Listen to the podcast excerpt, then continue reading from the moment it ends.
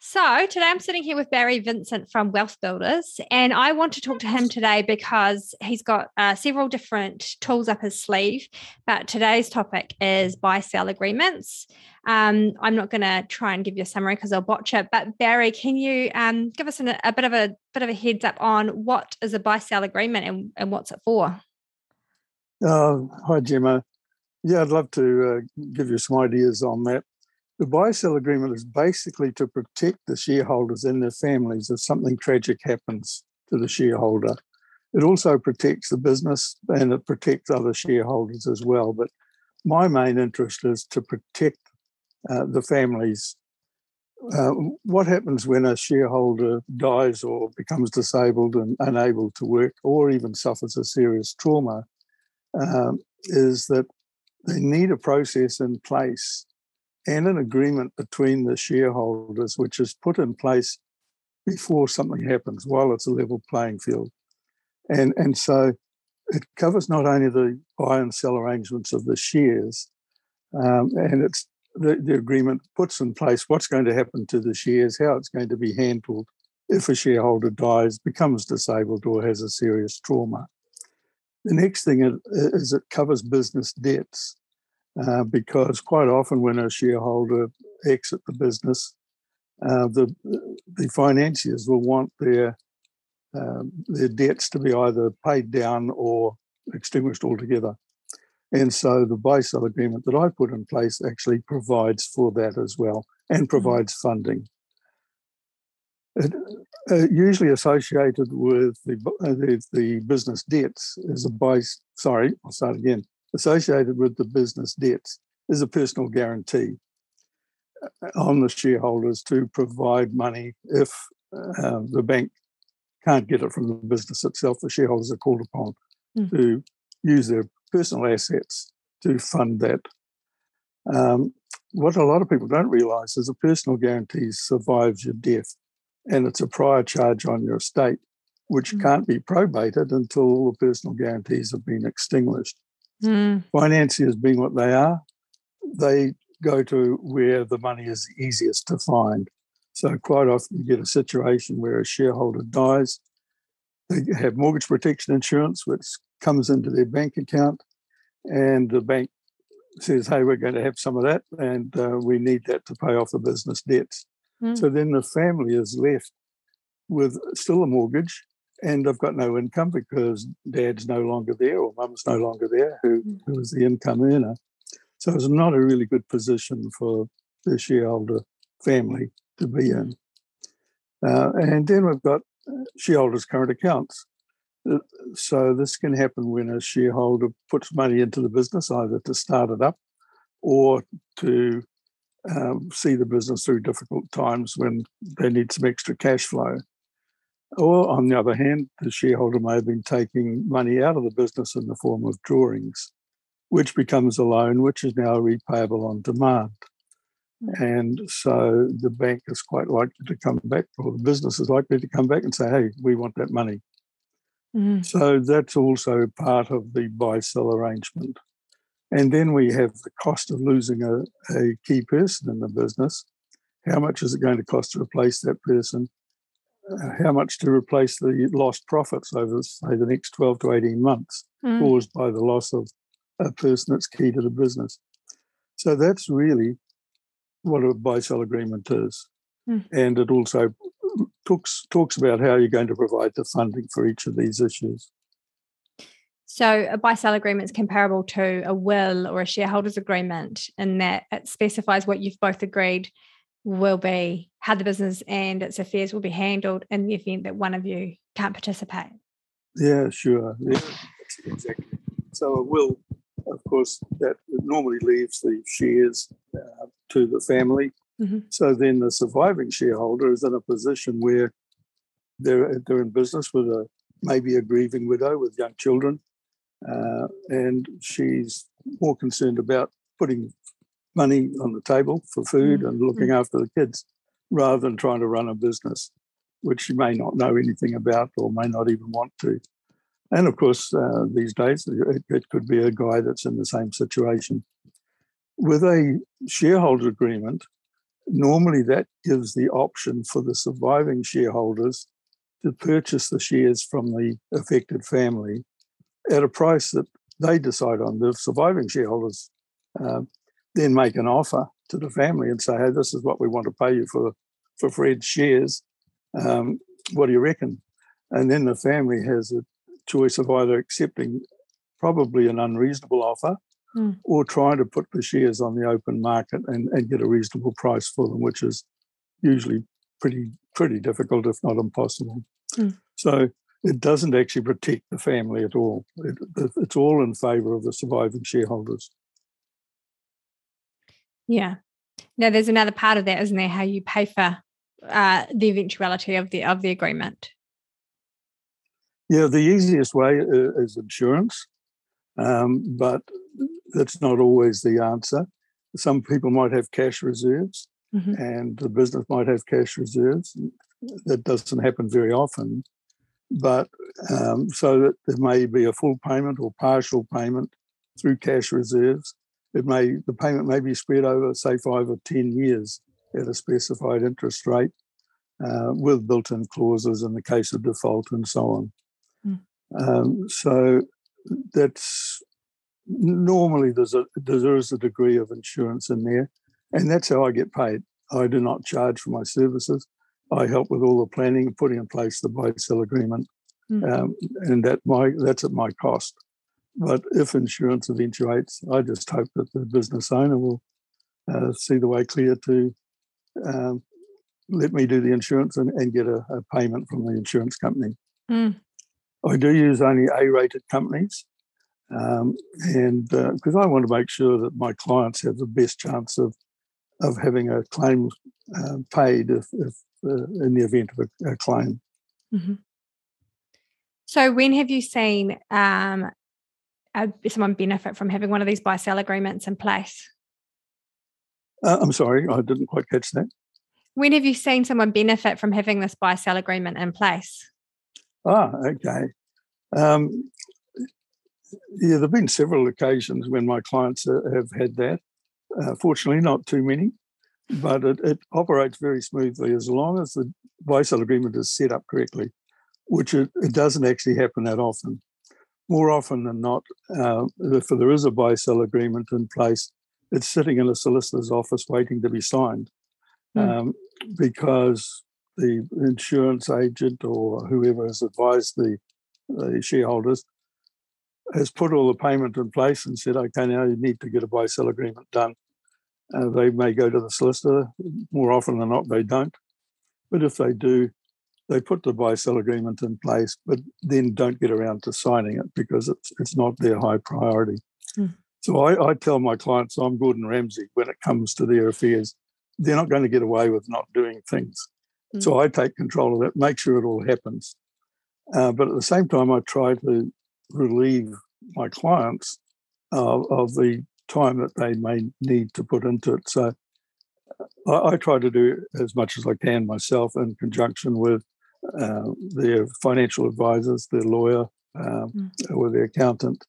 So it takes that burden away from them so they can get on with running their business. Mm.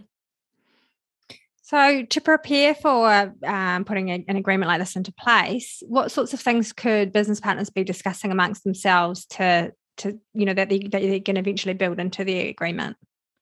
So, I've put together a planning guide uh, for uh, for business owners, Gemma, which they can download free from my website, um, and and that goes through exactly those sorts of questions mm-hmm. that need to be asked, like sit down with your family and discuss what what needs to happen if I die or if I become disabled. Um, and, and, so those wishes are recorded in a planning guide, and then they can actually use that planning guide to create their own buy sell agreement uh, from the template once again on my website, uh, free of charge. Or else they can come back to me and I can guide them through that and prepare the agreement for them. Um, so, once again, I try to um, take as much away from they still have control, but I try to make sure that everything is done and it's done correctly. Mm. And then they do usually get legal advice as well, just to make sure the buy sell agreement is okay. Mm-hmm. But all of that, I like to be involved with the process to make sure that it happens. Yeah. The other important thing, uh, Gemma, which is often overlooked, is the ownership of the policies if there is insurance.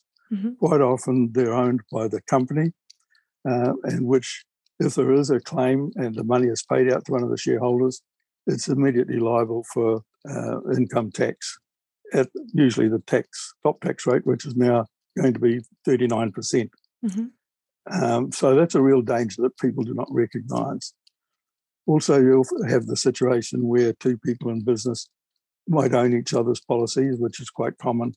But once again, it's unfair to the family that's affected because the surviving shareholder has the shares, has, has their portion of the shares, and also they have the money mm. to buy out the other shareholder. So they end up getting a double benefit from it. Mm. And if they're at all unscrupulous, or if the business is looking a bit sad, they might decide to keep the money and to, to close the business down. So, um, what I do is put an independent trustee into place, who's usually a lawyer, to make sure that the policy proceeds are all distributed to where they should be. So the money ends up in the right pockets and the shares are transferred correctly and so on. So that there's a, it's a nice, clean arrangement. Mm. And, and, it takes the responsibility away from the grieving family um, who don't don't have to worry about how they're going to handle all this stuff. Mm.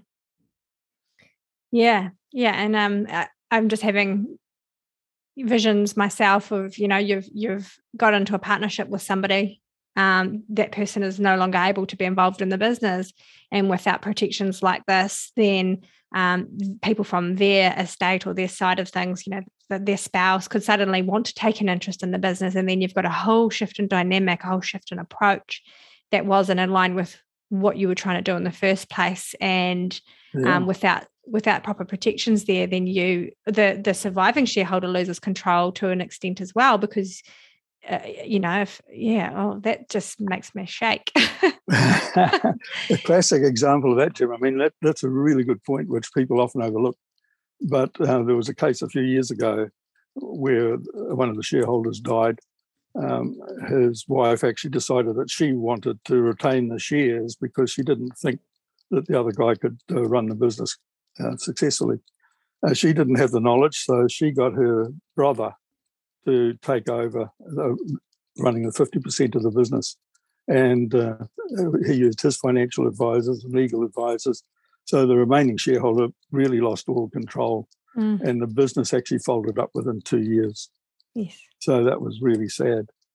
Um, the other point of view is um, I, I, went to see some people a couple of years ago now, and um, it was quite a successful business, which was owned 75% by the, the original owner, 25% by a, a, young lady who was gradually going to take over the business. Um, the major shareholder wasn't able to attend the meeting on that day, so we arranged a meeting for the following week uh, where we could go through this. The following week, uh, he had to postpone the meeting because he went to see the doctor. Um, the short part of the story is that he, within three months, he died of a brain tumor, mm. and uh, so they didn't have the agreement in place. They'd, they'd been talking about it, but hadn't got that far. So it involved about six months of legal wrangling mm. at a huge cost. It cost them many thousands of dollars. Mm. The outcome in the end was really good. Um, but once again, the young lady had said, Look, we don't really need an agreement because the the family treat me like a, one of the daughters. They and they're going to look after me. Unfortunately, when there was a lot of money involved, it didn't work out that way.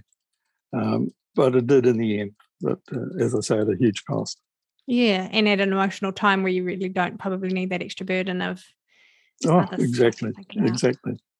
Yeah. So yeah, that that's, and and the other parts of my business actually come out of that. So uh, your key person insurance is uh, available for sole traders or mum and dad type businesses mm-hmm. um, because their issues with if a key person is lost to the business can even be more traumatic on the mm-hmm. business because there's not that many other people that can step up to do the job. So key person insurance can do that for them and pay all their business costs while they're unable to work. Mm. Mm. I'm so, sorry, I'm pausing because I'm applying that to my own situation, going, oh, I think I've got a few gaps I need, I need to address.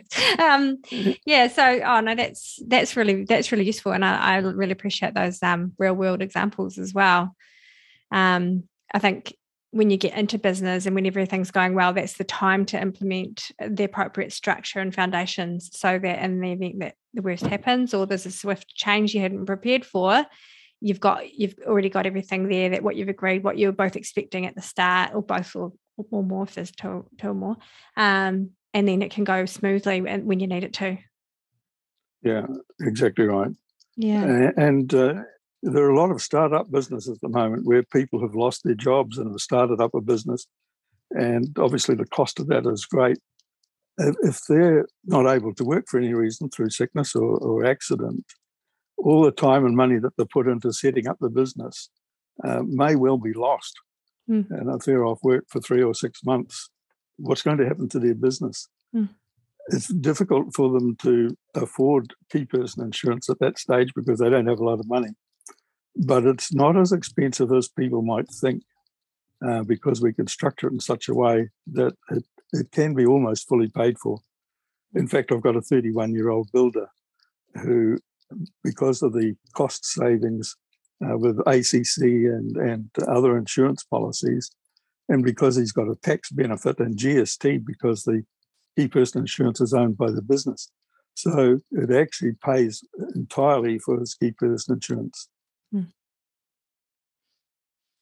Well, it sounds like Barry um, is a really useful resource when you're considering these difficult topics and sensitive topics and important topics. So I'm going to make sure that we've got contact information for Barry and I'm going to make sure that we've got links for the planning guide and for the template as well because those are those are resources that Barry's prepared for you to use for your benefit. Um, but they're important conversations to have when everything's going well, so that when they change, that you've got the the, the framework in place in place that you need for the next transitional phase to to go as smoothly as it can. Um, Barry, thank you so much for taking the time to share your experience with us. And, and it's been that. my pleasure, Gemma. Thank you thank for the you. opportunity. Thank you.